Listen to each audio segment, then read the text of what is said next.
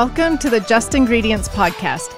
I'm Karalynne, and here we talk all things nourishing to the mind, body, and soul. This is a place where you can find just good ingredients to life. Protein powder doesn't have to be high calorie, filled with artificial ingredients, or hurt your stomach. Instead, it can be nourishing and a delicious snack. Just Ingredients protein powder is made with all whole foods and with five protein sources for easy digestion and an amazing rich taste. It's made with 100% grass fed, non denatured whey, organic pea protein, organic pumpkin seed, organic chia seed, and collagen. We bring the highest quality protein to every batch. Just Ingredients is committed to its ingredients and only uses the highest quality natural ingredients that come from the earth. Just Ingredients protein powder is naturally sweetened and flavored with real foods and contains no artificial dyes, chemicals, or sugar alcohols. So, if you want a delicious tasting, high protein, low calorie protein powder, you want to try Just Ingredients protein powder today. For 20% off your order, use code JI Podcast at justingredients.us. Once again, that's code JI Podcast at justingredients.us for 20% off your protein. Dr. Josh Redd is a chiropractic physician and author of the Amazon best-selling book, The Truth About Low Thyroid. Dr. Redd owns seven functional medicine clinics in the western United States called Red River Health and Wellness. They see anywhere from 200 to 300 patients a day. These patients come from across the country and around the world who are suffering from challenging inflammatory, autoimmune, endocrine, and neurological conditions. He has a master's in human nutrition. He is finishing up his thesis and master's in public health biology at Johns Hopkins. He is also in his last year of naturopathic medical school at National University of Health Sciences in Lombard, Illinois. He teaches thousands of healthcare practitioners about functional medicine and immunology, thyroid health, neurology, lab testing, and more. Dr. Redd, welcome to the show. I am so excited to have you back on our podcast. I'm so excited to ask you so many questions about inflammation because I know you have studied it and have dealt with thousands of patients with it. So, welcome. And I have to say, I'm really impressed with how much schooling you're doing. Hey, well, one, it's good to be here. I love it. And I love uh, I, I loved our last podcast that we did together. I'm excited for this one. This is a fantastic topic. And and two, when it comes to my schooling, I have a condition that my wife and I just diagnosed me with. It's called uh, Faubacht. Have you heard of Faubacht before? no, I'm sure it's something made up. Yeah. No, no, it's real. It's it's uh it's a condition called the fear of being a clinical dinosaur. Oh, that's funny. but I think over the last 16 years, I've completely sabotaged myself because I don't stop. I just keep going to school and I can't, can't stop. I don't know how to do that. But my intent, though, is to make sure that I'm getting the best up to date information for my patients and, and for Red River and to make sure I don't ever fall back into like old ways. Like in, in reality, though, jokes aside, if I treat a patient the exact same as I did two years ago, I fail with all the new research and literature that's constantly coming in, I want to make sure that I'm staying up to date, want to make sure that I'm doing the best, most critical thing for my patient to improve and to feel better, right? And so, but yes, all the schooling has definitely helped with that. well, that's amazing because I wish actually all doctors would stay on top of the new research because we're always finding out new things and there's always new research. So I love that you're up to date on all the new current things. Definitely. Okay, so let's just delve right into this topic. I want to talk inflammation today with my listeners, but let's start at the very basics. What exactly is inflammation? Okay, so I'm going to preface it with this. I teach doctors across the country. One of my favorite things to do is to have them draw the immune system inflammatory pathways on a piece of paper prior to my weekend of teaching. And they can't do it.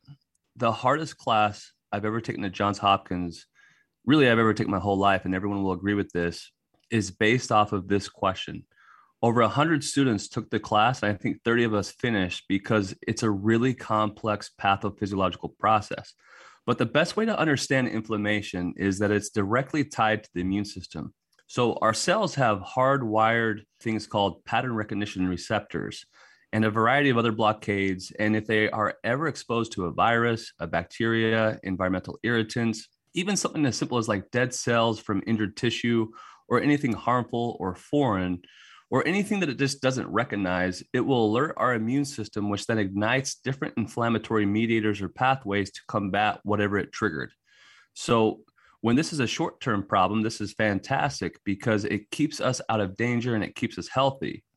But when this becomes consistently triggered over time, this can create a lot of problems for our physiology and for our brain. And so, when these inflammatory pathways are constantly being triggered, that inflammation ends up destroying the tissue that it surrounds as well. And then that just causes more inflammation. And it's this vicious cycle of inflammation that's really hard to get on top of if you don't know how to calm it down, right? Does that kind of make sense? It's a really complex thing, but I'll try to dumb it down from this point on. Well, so you hear people say, oh, inflammation is good, inflammation is bad. And in reality, that is true. The acute for the moment can save us from different illnesses or injuries, help us heal from injuries. It's the chronic inflammation that we're talking about today that is not good for us. Yes, yes. Acute inflammation is fantastic, but if we're consistently triggering that over and over again, it can lead to a lot of problems and create a lot of, you know, issues when it comes to our health. So we're going to talk about some of those issues later on. But first of all, I want to know why is inflammation so trendy these days? Because you hear a lot about it like, oh, that's due to inflammation or whatever. So why is it so trendy these days? Yeah, so inflammation is single-handedly ruining more lives in the US than anything we've ever seen, right? We have an inflammation crisis in this country. Inflammation is the key driver for almost all disease that we face if we have a child that's suffering with autism and we have his parents who are suffering with autoimmunity, guess what? One of the main mechanisms are that are driving it inflammation. Exactly. If we have someone with severe depression or fatigue or another person with Alzheimer's, guess what? My main focal point will be when I try to treat it inflammation. Inflammation. You're exactly it's right. Crazy. So, whether it comes to hormonal dysfunction, infertility, or diabetes or cardiovascular disease, inflammation is tied to so many of these problems. So, you've talked a lot about different health issues that inflammation is a root cause to. And I know depression, since that's something I talk a lot about in mental health, inflammation can actually be a root cause of that as well. Are there other health issues that you haven't mentioned that also are affected by inflammation? Yeah. So, cancer, heart disease, diabetes, autoimmune disease, Alzheimer's disease, we're finding out there's a, a inflammasome called the NLRP3, which is directly tied to inflammation, which is contributing to Alzheimer's even. ADHD, autism, neurobehavioral disorders, IBS, fibromyalgia, which is really a trash can diagnosis because most doctors don't really try to understand what's the mechanism driving the fibromyalgia, but inflammation is the key contributor to those types of symptoms as well. And, and in reality, the more that I think about it, the more I realize that all we are really doing to get the results we are is simply identifying the triggers for inflammation and then addressing them for that specific patient. It's not even about disease or a condition or a diagnosis. It's really about inflammation and their specific triggers from a dietary, lifestyle, physiological, neurological, and emotional standpoint everyone may have different triggers to an extent, but driving that inflammation down is really what's going to help these individuals improve. So, like, for example, I walked into my office and I had this 12 year old girl in there with neurofibromatosis type 2. And this is a condition where you develop non cancerous tumors in your brain and spinal canal. It is brutal. Mm and her grandparents were just pleading asking me to to give her a chance and to help her out and i honestly didn't know what i could do for her but i was like you know what? Let's just check your inflammatory markers and check for other physiological imbalances and see what we can do to just kind of help improve your quality of life. Not to really like cure the neurofibromatosis type 2 because that's not what we're going to do but to actually just see if there's anything that we can do to improve her quality of life we checked her blood work. The blood work came back. She had tons of inflammatory markers that were high. She had a lot of different blood sugar imbalances and poor liver function, uh, a lot of different things for a 12 year old that we usually don't see. And then, so we implemented this treatment plan to help with the anti inflammatory diet, to calm down inflammation, and gave her some things to improve her overall physiology. And 30 days later, they traveled back to my office to see me in person. And I opened up the door and she was in tears and I thought I thought oh no what did I oh, what did I do? But as soon as she saw me she jumped out of her chair and came and just gave me a big old bear hug and just just held me and and just cried on my tie all over it just saying over and over thank you thank you thank you. This is the best i've ever felt my whole life. This is the best i've ever felt my wow. whole life. We see some really really severe chronic diseases. By the time a patient comes to us they've probably seen 10 different specialists and so we have some pretty strange things that people reach out to us for to help so our office staff has to screen what comes in and, and what doesn't right and my office staff came to me and just said hey dr redd will you see a schizophrenic patient? This patient has a really poor quality life. His mom's calling, really wanting you to help him. And I was like, I don't think we can really do anything for schizophrenia. And then, like six months later, I'm studying about celiac disease and gluten tolerance. And I kept seeing over and over schizophrenia, neurobehavioral disorders, and gluten. And I keep seeing this mm. pop up. And so finally, I'm like, son of a, I got to call that patient back. Right. Right. And so I went to my office staff and I just said, Hey, can you find that patient? Remember six months ago you asked about this? Can you find this patient and call her back and let her know I'll see her son? And uh, so like three days of going through the call logs, they finally find this this patient's mom. She brings him into her office. We check for celiac disease. He has full blown celiac disease. Wow. We check his inflammatory markers. They are a wreck. Uh, wow. Uh, his overall physiology was a disaster. So he obviously had an incredible support system. We put him on an anti-inflammatory diet. We obviously uh, had him avoid gluten like the plague. We did other things to help improve his physiology, and all of a sudden he just started to improve way better than I expected. And all we were doing was calming down this inflammatory response and helping the immune system just kind of relax. And then five years later, I got this thing in the mail where he had a full time job and it was an announcement for his wedding. Wow, like, that's incredible. Yeah. That's but amazing. That's the biggest thing though, is like the more I do this and the more I think about it, with all of our patients we see, whether it's Hashimoto's low thyroid, an autoimmune disease, neurofibromatosis, like this 12 year old girl, or any other challenging chronic condition, all that we are really doing with any of our patients for the most part is addressing inflammation. That's it.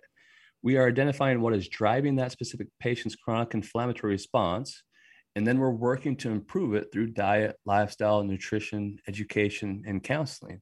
And it's having a huge impact on a lot of people. But this is the time where, like, we live an inflammatory lifestyle. In America, we are just full of inflammation and things that contribute to inflammation. And so, identifying these things and changing our lifestyle completely to minimize inflammation is going to have a dramatic impact on all of our lives.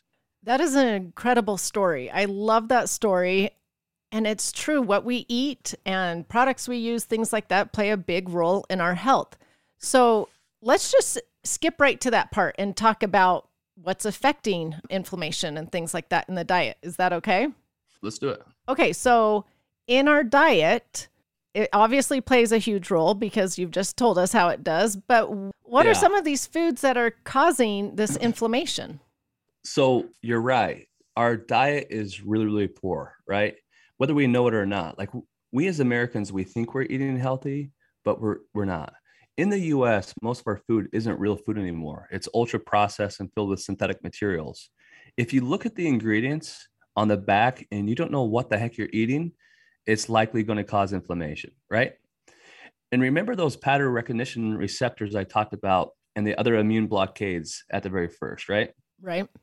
Those can be triggered if any of them recognize a foreign agent or think something's harmful. Our immune system isn't dumb. In fact, it has been genetically programmed for thousands of years. It easily recognizes if something is foreign or not. If we eat highly processed foods and foods that contain a lot of synthetic material, do we not think our immune system will eventually freak out and throw its arms up? Right? Wow, of that, course it will. That's right? incredible. That yeah, I'm like mind blown right now because I hadn't thought about all those synthetics that I teach not to eat can be affecting the immune system. I always try to show how it affects other parts of the body. So keep going. No, you're right though. We literally have these pattern recognition receptors. If our immune system suspects or or sees anything that is foreign or appears to be harmful, it's going to freak out. So autoimmunity and chronic conditions have exploded over the last 30 years. They've completely exploded. And really, it's because all of these ultra processed and synthetic foods causing this inflammatory crisis right now. Okay, so you're talking about synthetics. What about these oils that we say, are inflammatory oils like soybean oil, canola oil, things like that. Yeah. They must play Yeah. a role then too. There's easy things that we know cause inflammation when it comes to a dietary standpoint. The oils, so soybean oil, canola oil, sunflower oil, cottonseed oil, those without question cause inflammation. We have enough research now to back that up. There's a preservative called TBHQ. Have you heard of this? Oh, I have. Yeah. This is in a ton of things. And we now know it creates T cell dysfunction. And now studies are seeing it cause liver enlargement, neurotoxic effects, convulsions, and paralysis in laboratory animals. So it's like if we're getting high doses of these types of preservatives, again, our immune system is incredibly smart. It's brilliant. Of course, it's going to freak out if that's all we're feeding it, right? That's scary because that preservative is uh, marked by the FDA is generally recognized as safe. So that's a little interesting. yeah that's unfortunately a whole nother podcast right when we talk about about that but from a food standpoint we're in a unique position to where we see so many individuals on a daily basis from all over the world. And so i can text some of our doctors and ask them hey what are the most common foods that trigger inflammation? And they can text me back within 24 hours. And we can kind of have this our own in-house study of what are the most common foods that people react to right? So if we were to eat a food and our immune system reacts to it, this causes an inflammatory response. And so I wanted to figure out what are the most common foods that do this. And we ended up finding out that the number one culprit for inflammation was gluten. Hands Doesn't- down, no questions. Doesn't surprise Almost. me. Two, dairy products.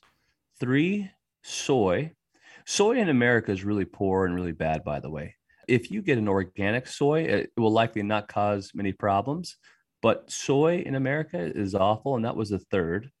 Four, which is your favorite, and I know this, is guess. Guess what? Your favorite that you just love avoiding right now. Oh, eggs, eggs. Yes, We I have ruined Karalynne's life. I should tell everybody that I'm doing the anti-inflammatory diet and going off eggs was the hardest part of it. Yes. Yeah. So eggs was four. Number five was brewers and baker's yeast. Hmm. So think about that. Think about how many people are on gluten free diets, or think about a celiac patient or somebody that uh, has to avoid gluten, but then they go and they have this gluten free bread that has yeast in it. And that in turn flares them up just like they're eating gluten, right? Wow, that's interesting. Six is rice, seven tomatoes, eight sesame, nine peanuts, 10 corn, 11 shellfish, and 12 black pepper, which is interesting. And then there's obviously sugar, right? Like Mark Hyman always says, uh, we're getting pharmacological doses of sugar every day, right? That is and true. that's true. Yeah, so much That's sugar. So true. And sugar is causing a ton of inflammatory problems. And it just is a huge creator. Anytime we have insulin surges or glucose spikes, this causes a huge inflammatory problem for us. And then there's artificial sweeteners. Most people don't realize, but a lot of our patients react to artificial sweeteners, and those cause an inflammatory uh, response as well. Yeah, those artificial sweeteners are in so many things. Um, let's talk though about those 12 foods because when I first heard that, I was very overwhelmed. So, do all 12 foods affect everybody or some affect more than others? Yeah, I'm glad you mentioned that. So here's the thing. When we have our patients, not all of them react to to the same foods, right? Everyone has their kind of like unique genetic makeup where they react to specific foods where a different patient might react, you know, something else. When you look at this list of foods though, these are just the most common ones that we see, but we have tons of patients that still are able to eat dairy or eat eggs or have yeast and not have any reactions or have an inflammatory response these are just the most common foods that we've seen the collective population of our patients react to. So I'm glad you brought that up because you might look at this and it might be extremely overwhelming, but for a lot of our patients, they don't have to avoid all these things too. Here's another thing when you get the inflammation to calm down and the person's overall physiology is functioning better, prior to that, they might have 15 food intolerances. And now, once things are functioning better and their quality of life is better and their absorption is better and their ability to digest food is better, they might only have like three food intolerances. So, the sicker we see our patients, the more food intolerances they likely have. Those kind of go hand in hand there. Oh, that makes sense. Okay, so there's a lot of talk out there about anti inflammatory diets. So, is an anti inflammatory diet a diet avoiding all of those 12 items that you said? Unfortunately, more. And so, here's what I'll do. Over the last 11 years, almost every one of our patients who have seen Red River has at least started on an anti inflammatory diet. And our whole goal with this podcast is to help anyone who's listening.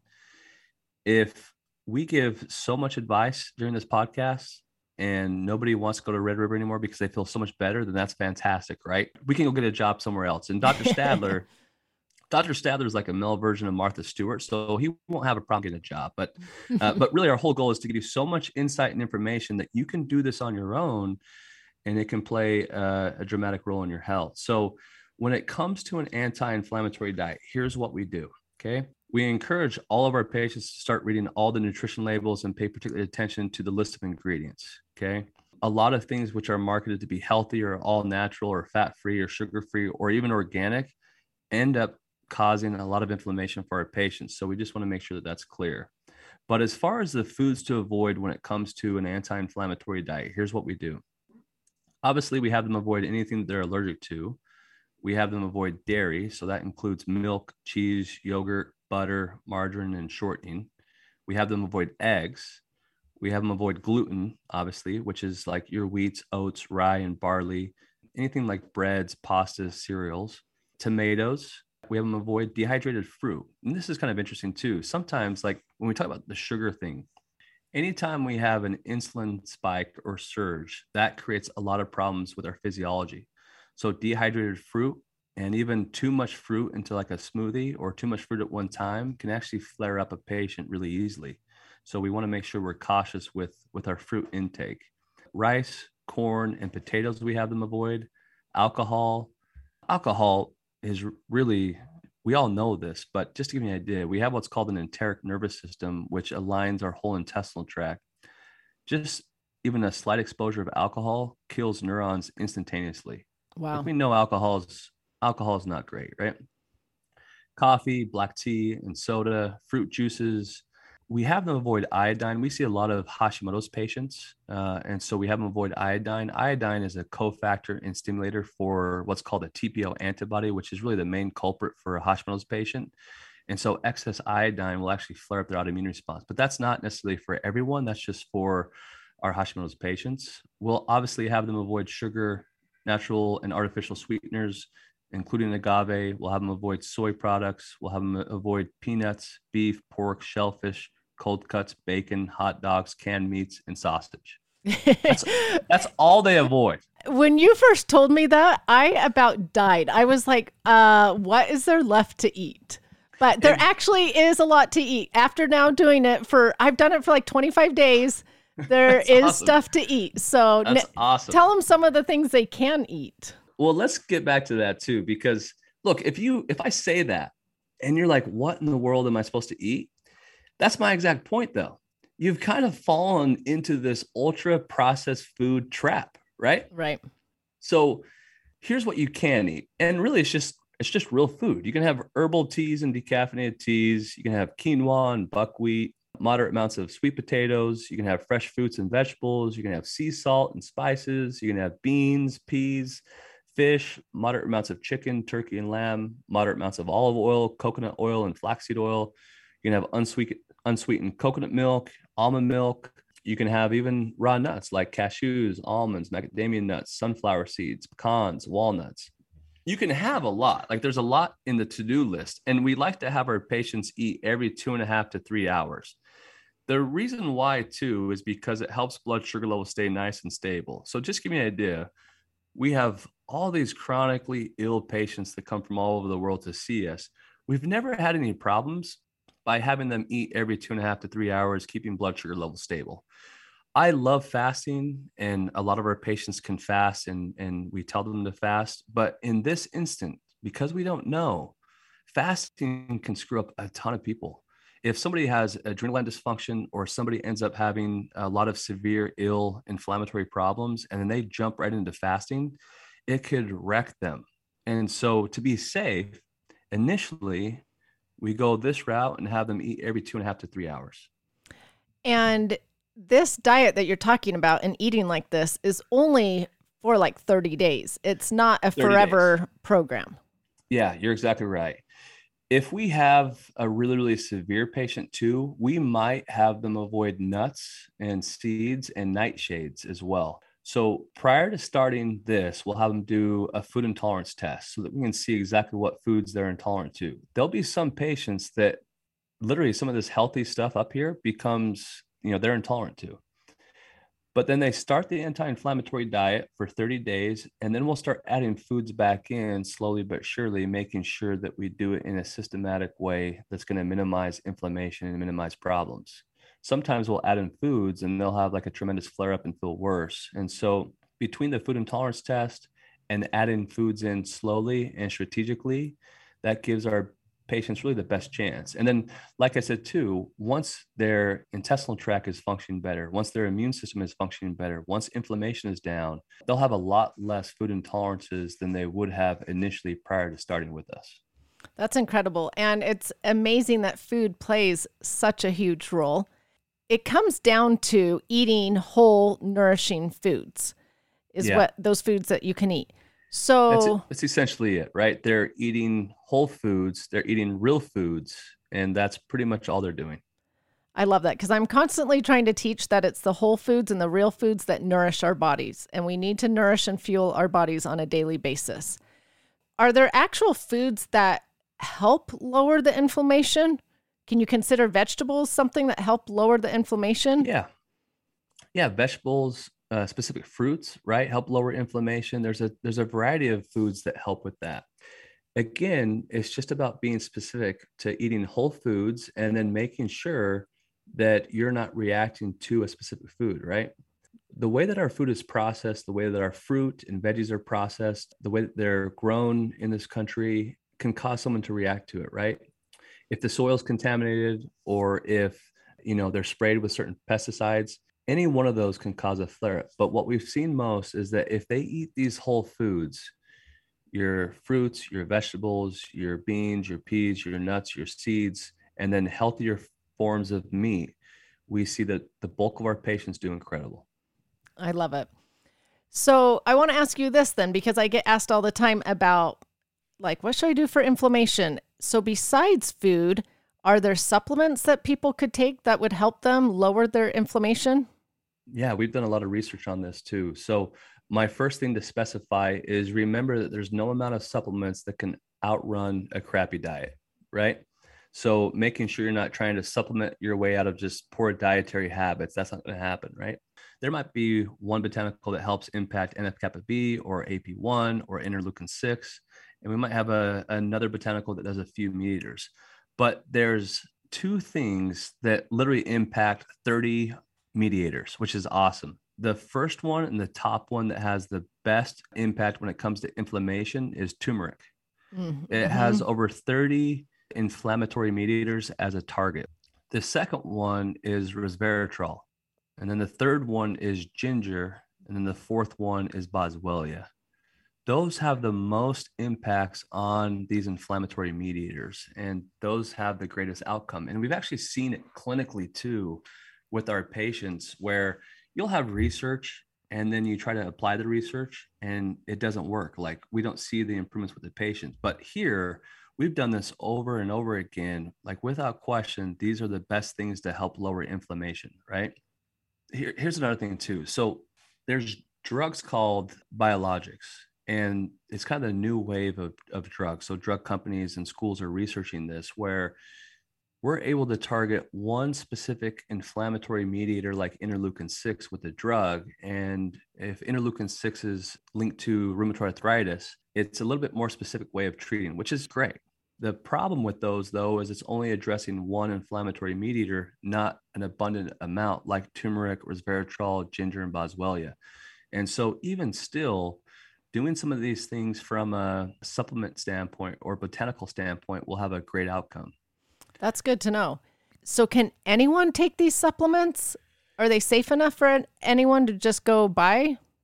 Yeah, yeah. So there, will be some things that you want to be cautious with, but yes, these supplements are really, really safe. My children take them. My kids are hardcore into gymnastics right now, and they practice four hours a day, and they're pretty intense. And so there's a lot of things that we'll do from an inflammatory standpoint to help calm down inflammation.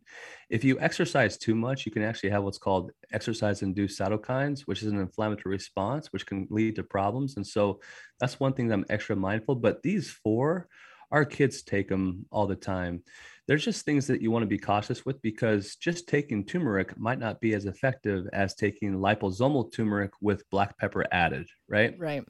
And so the addition of black pepper literally in research shows that it's 2000 times more absorbable just I, by adding black pepper. I did know that. It's amazing. Yeah.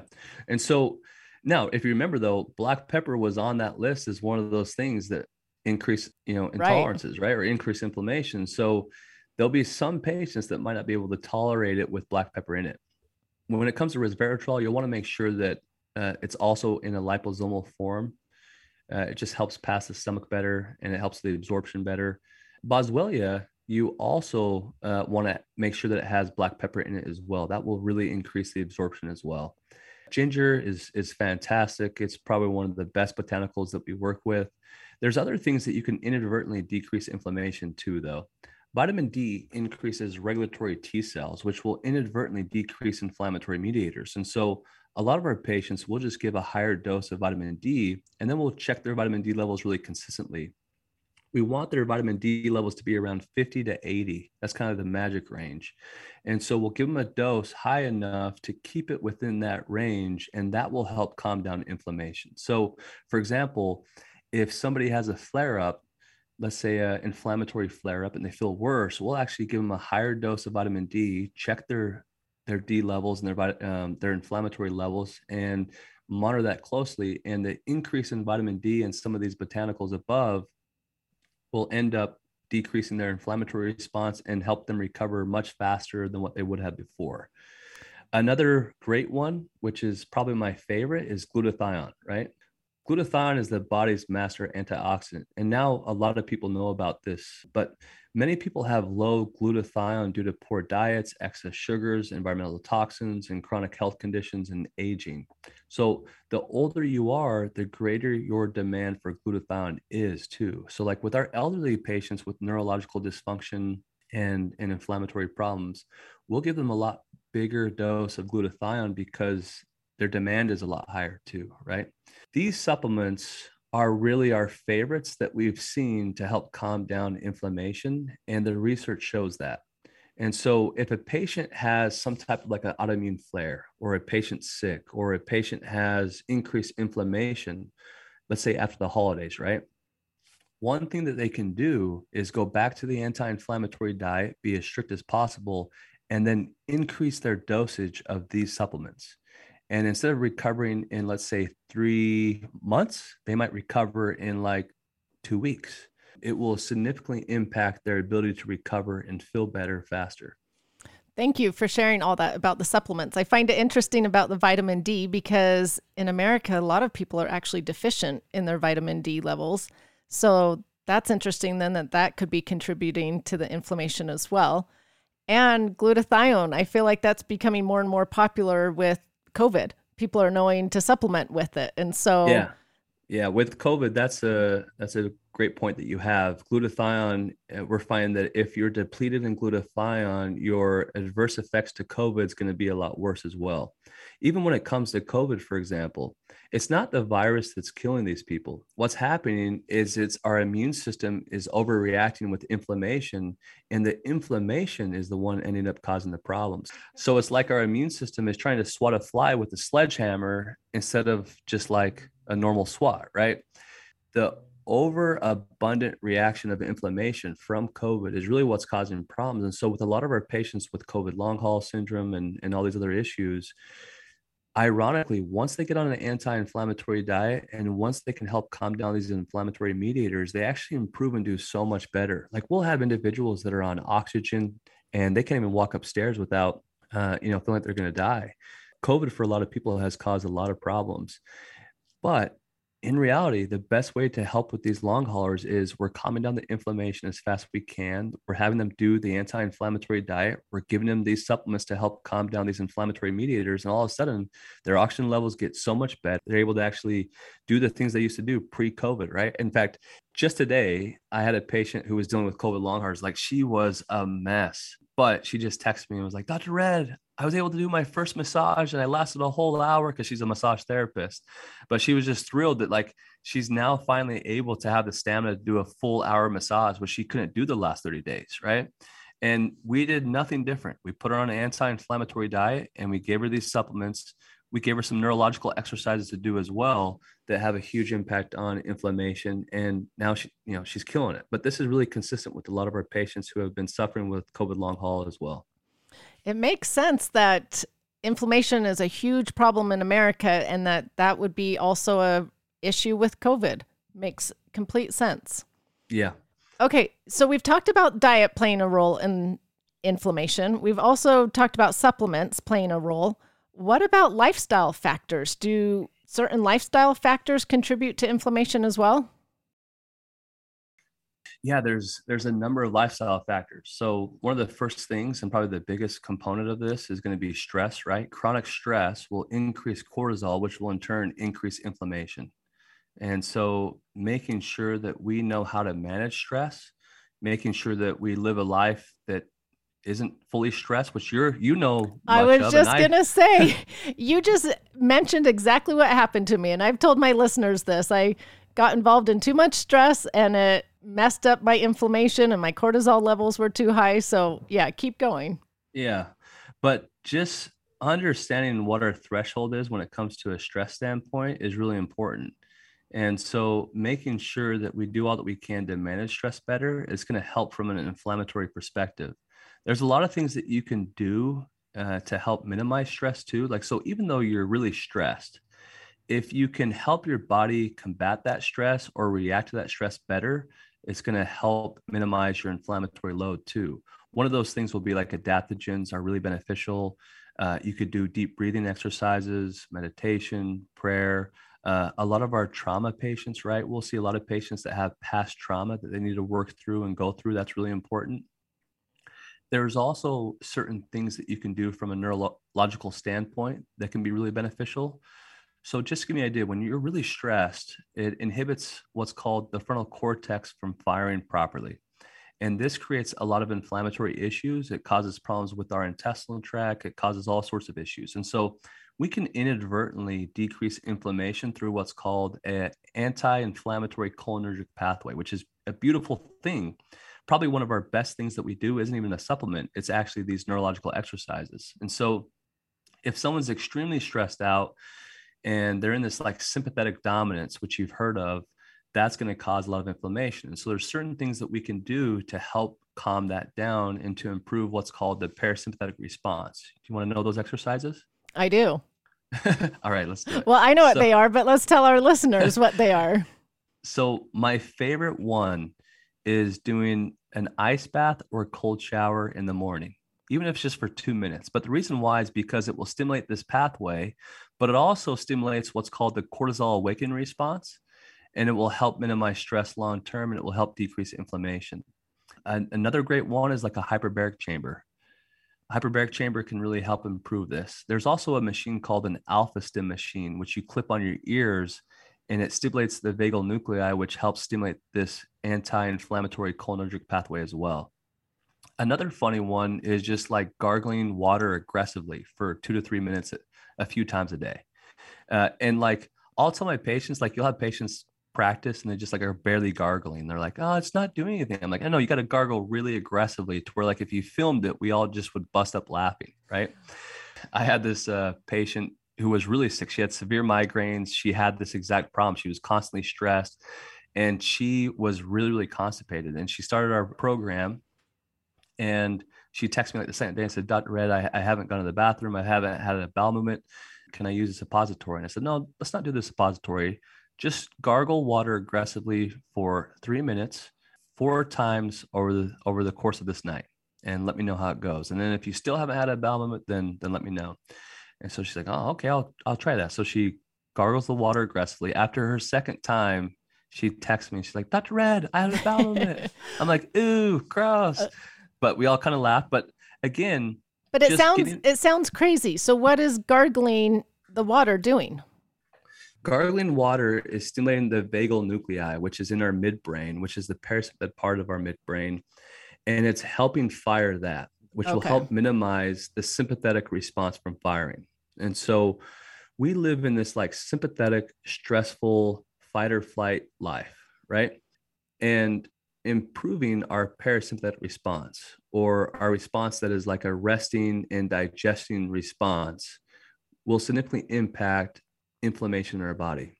And so a lot of our uh, patients that we have, we'll have them do these neurological exercises and it has uh, plays a big role in their health. Another one that they could do is stimulate the gag reflex. So like we'll have them get tongue blades and just stimulate the gag reflex. Now, we want to make sure they're not eating, right? But um, if they stimulate the gag reflex like 10 times, three times a day, that's another way to help calm this down. Again, it's we'll stimulating do- the vagal nerve. Exactly. And it also stimulates what's called the anti inflammatory cholinergic pathway as well. So if our patient's watching a show, maybe during the commercials, they just gag themselves, right? or if they're at a stoplight and you know they have some time at a stoplight, just gag yourself for a little bit, right? uh, wherever you don't want, actually throw you, up, just yeah, the gag. Make sure that you don't don't eat prior to this, but that's that's a really good one as well. The one that is uh, getting a lot of traction now is also coffee enemas. Coffee enemas, it will stimulate what's called the nicotinic receptors in the colon, which fire back up to the brain and help calm this pathway down as well, which is fantastic. But uh, those are some easy, common ones that you can do. Oftentimes, I'll have my patients do deep breathing exercises for five minutes, three times a day, where they breathe in as deep as they can and then they exhale as slow as they can. And they do that for five minutes. Uh, and that is really impactful as well. That's good to know all those different little tricks. Um, I may have to try some of those. Yes, yes, so, for sure. So tell me really quick about exercise and sleep. Do those two play a role in inflammation as well? Yeah. So exercise can do a lot of great things for us when it comes to an inflammatory standpoint. Exercise helps release endorphins, it helps release neurotransmitters, it helps with dopamine, nor- norepinephrine, and serotonin. It helps produce what's called the brain derived neurotrophic factor, which is BDNF, which is great to help decrease uh, brain inflammation. It helps stimulate new cells in the brain. Exercise can help with hum- human growth factor and insulin like growth factor. It helps with the circadian rhythm. So, a lot of our patients will have them exercise right when they wake up, which will stimulate the cortisol awakening response. So, regular exercise on a consistent basis can play a big role. One thing to be cautious of is that if somebody is really ill, too much exercise can actually flare them up. And so it will induce what's called exercise induced cytokines. And this can be really problematic if we're not careful. So a patient has to be super intuitive to how they feel after they exercise. If they feel worse, they've overdone it. Once we can calm down the physiology and the overall inflammation, the patients can typically increase their intensity of their exercise and increase the length of their exercise. Okay, so let's talk about sleep really quick. Sleep plays a role as well. If you don't get enough sleep, that can contribute to inflammation as well. Yes, uh, sleep is really important, getting into REM sleep. So, one thing that we want to do is just being able to have a sleep routine. A lot of our individuals and patients are on all these electronics. They're constantly scrolling through your Instagram uh, or yours late at night or mine uh, late at night. And then they try to go to bed and they can't go to bed because they have all that blue light causing neurological stimulation. And so, doing all that we can to make sure that we're sleeping effectively and we're getting a good bedtime routine in so that we can get into REM sleep is going to be important. Some of our hardest patients and most challenging patients are the ones that work night shift. And the reason why is because it has to do with that cortisol circadian rhythm that I talked about before. If we don't have that in check and that's not functioning well, that's going to cause a huge amount of inflammation. And so making sure that we're doing all that we can to get this nice cortisol circadian rhythm throughout the day so that at night we sleep effectively is really important. Okay, let's actually talk about the cortisol. Well, cortisol not being in check because that is so many people probably in America So, people listening to this podcast are probably like, how do I even get any of this checked or tested? How do I get the cortisol checked? Or is there blood work that I can look at? So, let's talk about the testing. What is there that people can go ask their doctors for? And I love the way that you mentioned that, by the way. You're saying that question as if you are proactive in your health, right? You have Back to be the these old... days. You're right back in the old days, like the old school model of treatment was you have this authoritarian doctor telling you what to do when it comes to your health. And that can't happen anymore. Like, let's not forget, we work for you guys, right? Our whole goal is to teach you and educate you and show you what to do and what not to do so that you can be the expert in, in your own health. But as doctors now, our role is not to be an authoritarian doctor just demanding what you should do. That's that's unacceptable. Now we need to make sure that we're teaching, we're listening, we're understanding, and we're collaborating together with your insight as a patient to make the best decisions. So I love that you asked that question. Okay, now as far as what tests can you do? So when it comes to cortisol, really the best way to check cortisol is going to be through the saliva. And we'll typically check cortisol throughout the full day, where you, you spit in these little vials first thing in the morning, afternoon, mid afternoon, and night. That's a great way to check for your cortisol circadian rhythm. Now, when it comes to inflammation in general, for the last 11 years, we've checked inflammatory markers with every single one of our patients. We literally track inflammation to gauge if our patient is improving or if it's not. So we're constantly checking these throughout our treatment plans. It's a really, really big, big part. When we can calm inflammation down, no matter what they're suffering with, 99% of the time, the patient feels better symptomatically and looks better from a biochemical perspective pertaining to their lab work. So, the first thing and the most common thing we'll check for is what's called a C reactive protein. Normal is zero to three. Anything above three means you have too much inflammation. Sometimes this will also assess for your cardiac risk as well. And so, if we have a younger patient, we're not too worried about that. It can be secondary to inflammation, but this is a really important marker to check for. Even with our autoimmune patients, we'll check these markers really consistently and then implement the treatment plan and then retest. And we're just constantly checking. And if it goes up high, typically the patient feels worse. When we can get this inflammation down, the patient feels markedly better. Is that a blood work test that most doctors will do, or you have to ask for it? Yeah. So these next eight are all blood work and they're extremely easy. So easy to test for, and they're really inexpensive as well. C reactive protein is the first one. The next one is homocysteine. Homocysteine is linked to dementia and Alzheimer's. When homocysteine levels are high, that causes a lot of inflammatory problems. Anytime we see homocysteines above seven, we worry about what's called a methylation problem of the liver. We want to get this to improve as best we can. When we start to see it above 10, then we have a lot of different issues that can come from that. Homocysteine in your liver turns into cysteine. When it can't turn into cysteine properly, it gets backed up and stays homocysteine in the blood, which can actually be really inflammatory for a patient. The next one is ferritin. Now, ferritin is typically for iron, but ferritin is an acute phase reactant, which means under inflammation, ferritin can actually spike and be really high. And so in premenopause, we want uh, lab ranges to be around 10 to 122. Postmenopause, we want lab ranges to be around 10 to 263. In men, we want them to be around 33 to 236. Anytime they're higher than this, though, we worry about this inflammatory response causing this acute phase reactant to increase. The next one is a really good one. It's called lactate dehydrogenase this is a really good one when it comes to diagnosing blood sugar imbalances and problems. But when LDH is above 180, we worry about too much inflammation as well. If it's too high, you can run what's called an LD isoenzyme test, which identifies the exact tissue that's under stress, which is really cool. And so, LDH, if it's above 180, we worry about inflammation. If it's high outside the laboratory range, run this LD isoenzyme test so you can see exactly which which tissues under attack and which tissue is struggling the most. The next one is uric acid. In women, we want uric acid 3.2 to 5.5. In men, we want it 3.7 to 6. uric acid is linked as well with these acute phase reactants, and it also is linked to causing hepatic inflammatory mo- molecules to increase, which causes a lot of problems as well. Another one, we don't really want, run this one much, but it's really easy to run, is the SED rate. This essentially detects alteration of blood proteins, which typically indicates inflammation. This is another one. It's called the HDL, which we've all heard of in a lipid panel.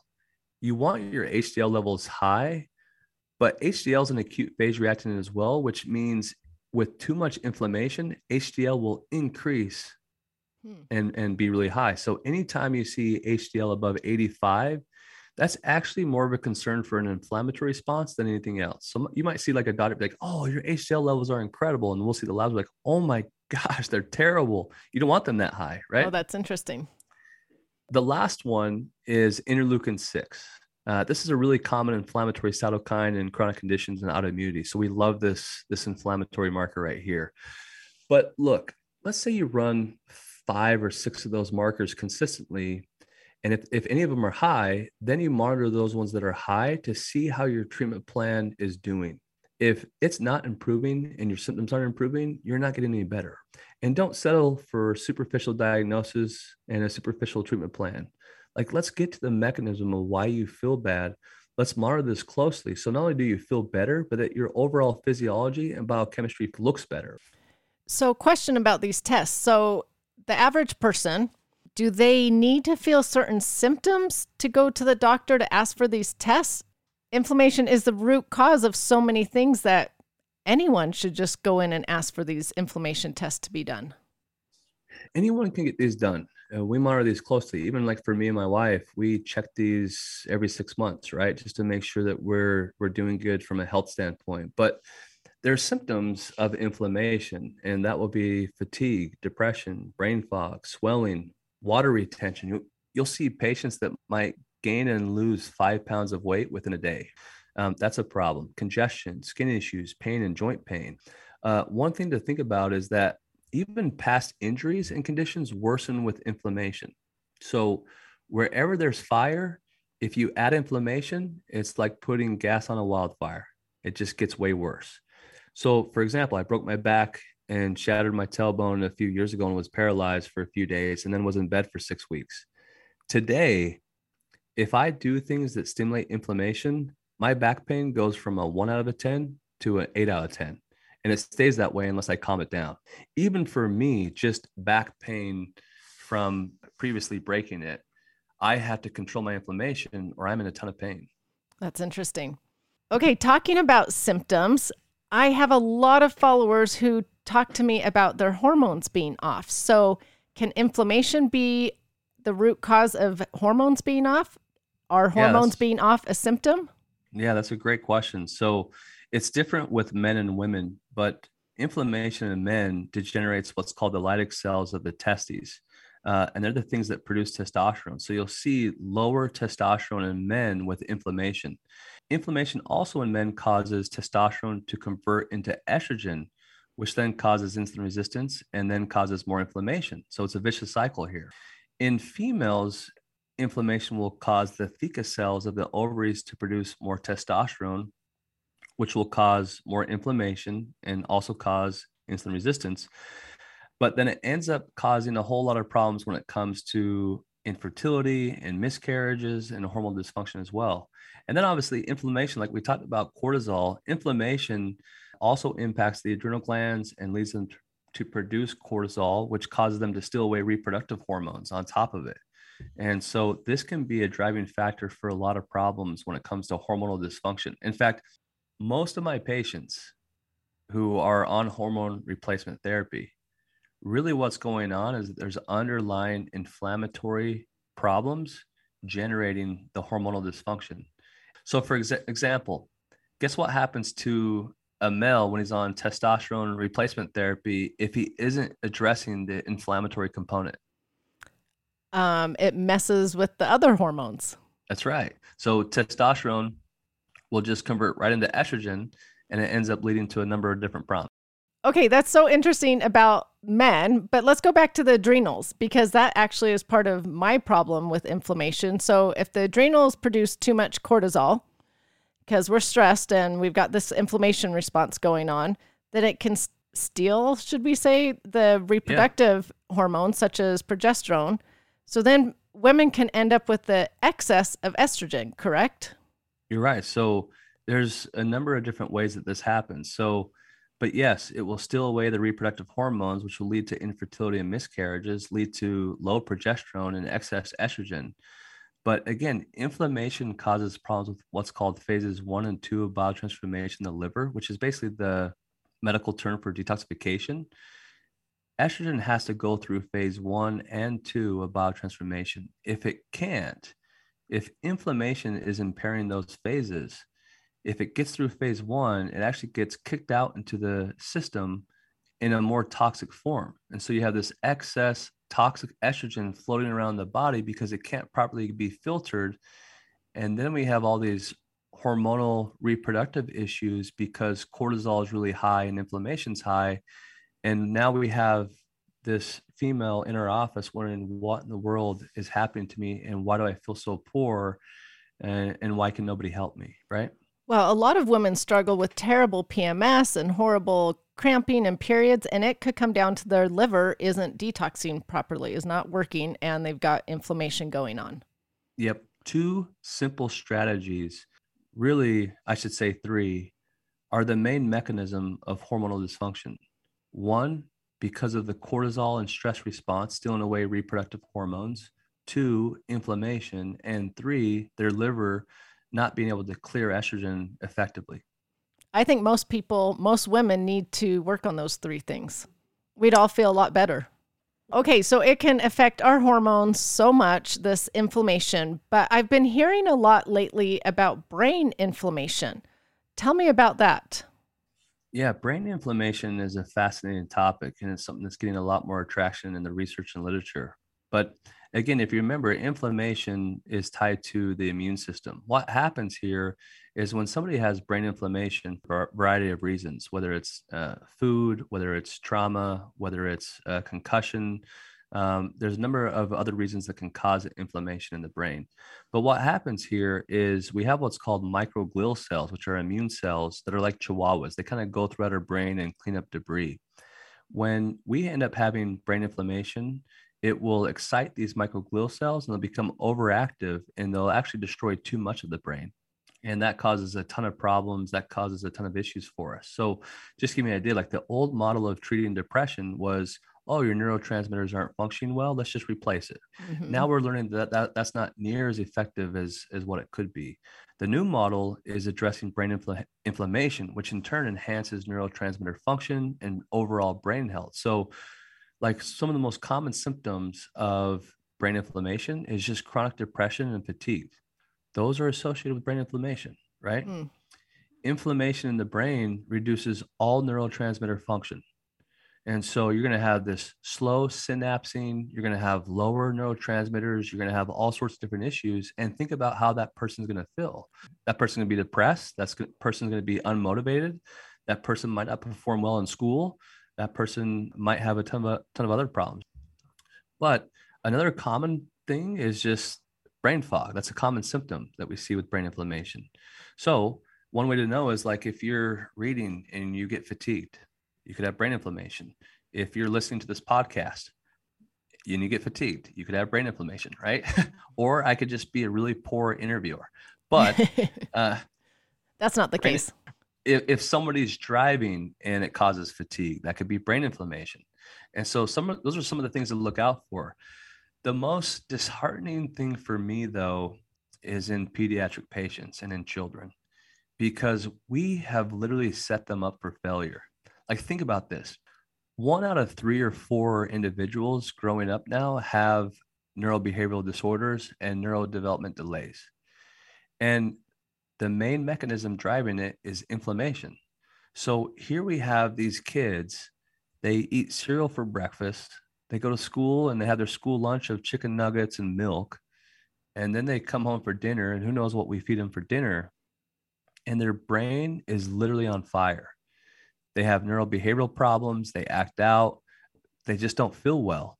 But we as parents expect them to behave or expect them to be a certain way but we're not giving them any of the tools to actually be healthy. Then they try to sleep, and because of the brain inflammation, they don't ever get into that REM sleep. Their brain's on fire, going a million miles an hour. Then they're on these electronics, causing brain stimulation even more, and they have no chance. Wow. If we can't improve brain inflammation by the age 25, any brain delay stays the same. It can't improve after that. And so we're seeing now incarceration rates, affairs, our ability to like make judgment calls, good judgment calls and decisions goes out the window if we can't help these kids. And unfortunately, this is the worst I've ever seen it. And so we as parents have to take control. We have to know exactly what we can and can't do for these kids and how our lifestyle and diet is impacting their brain because it's going to lead to severe depression, suicidal ideation. It's going to lead to so many problems in their lives. And it's like this ticking time bomb that not really many people are even like paying attention to. No, they're not paying attention to it. And those mental health issues are increasing like crazy. And it comes down to the basics of inflammation. Inflammation is driving this, and our food and our lifestyle and all those things are contributing to it. Yeah. It's really sad it, it is if you think about it it is extremely sad. And now that i understand it at this level i want to rip my hair out because some of these kids are literally set up to fail. They're being punished because of their behavioral issues but they're we're doing nothing to help them. And we, are doing nothing to help calm down the inflammation. We're doing nothing to change their lifestyle. We're doing nothing to, to help with brain stimulation or any of that stuff. It's it's really frustrating. We could do a whole nother podcast on that on kids yeah. and inflammation. But for those listening, if you have children, the same things that we've talked about this whole hour long can apply to the children. Feed them those whole nourishing foods. to help them manage their stress. All those things that we've talked to, they can also have the same blood work done, correct?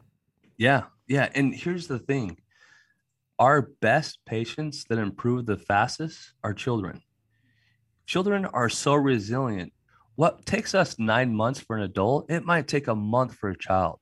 If you actually start feeding them real foods and get the proper nutrients in their system and help calm down the inflammatory overload and help do things to stimulate certain parts of the brain, like one month, and they'll be a whole different child. One month, 100%, they'll be a whole different child. But we deal with so many children who have mental illness disorders and it's ruining their life. And the stem of it is inflammation and we don't know how to take care of it as parents. And so just being informed and understanding this even at a superficial level is important because even subtle changes can have such a dramatic impact for their life and who they become in 20 30 40 years from now well and i think that that's why so many people are getting on instagram like you and other doctors trying to educate the masses of look, there's answers out there, there's solutions out there, but you've got to feed your children well. You've got to do these things, you know, that we know help. So, thank you, Dr. Redd, for being on the show today. Thank you for teaching about inflammation and what we can do to lower our inflammation. And I want to encourage you listeners to actually share this episode with others because it might be a problem that your family member is dealing with, a neighbor is dealing with, a relative. You never know who um, is dealing with inflammation, that this could really help them. So, thank you so much, Dr. Redd, for being here today. Yeah, thank you so much for having me. It's always a blast being with you.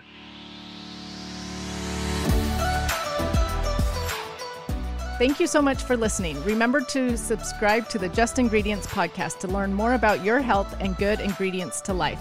Plus, get daily tips at just.ingredients on Instagram.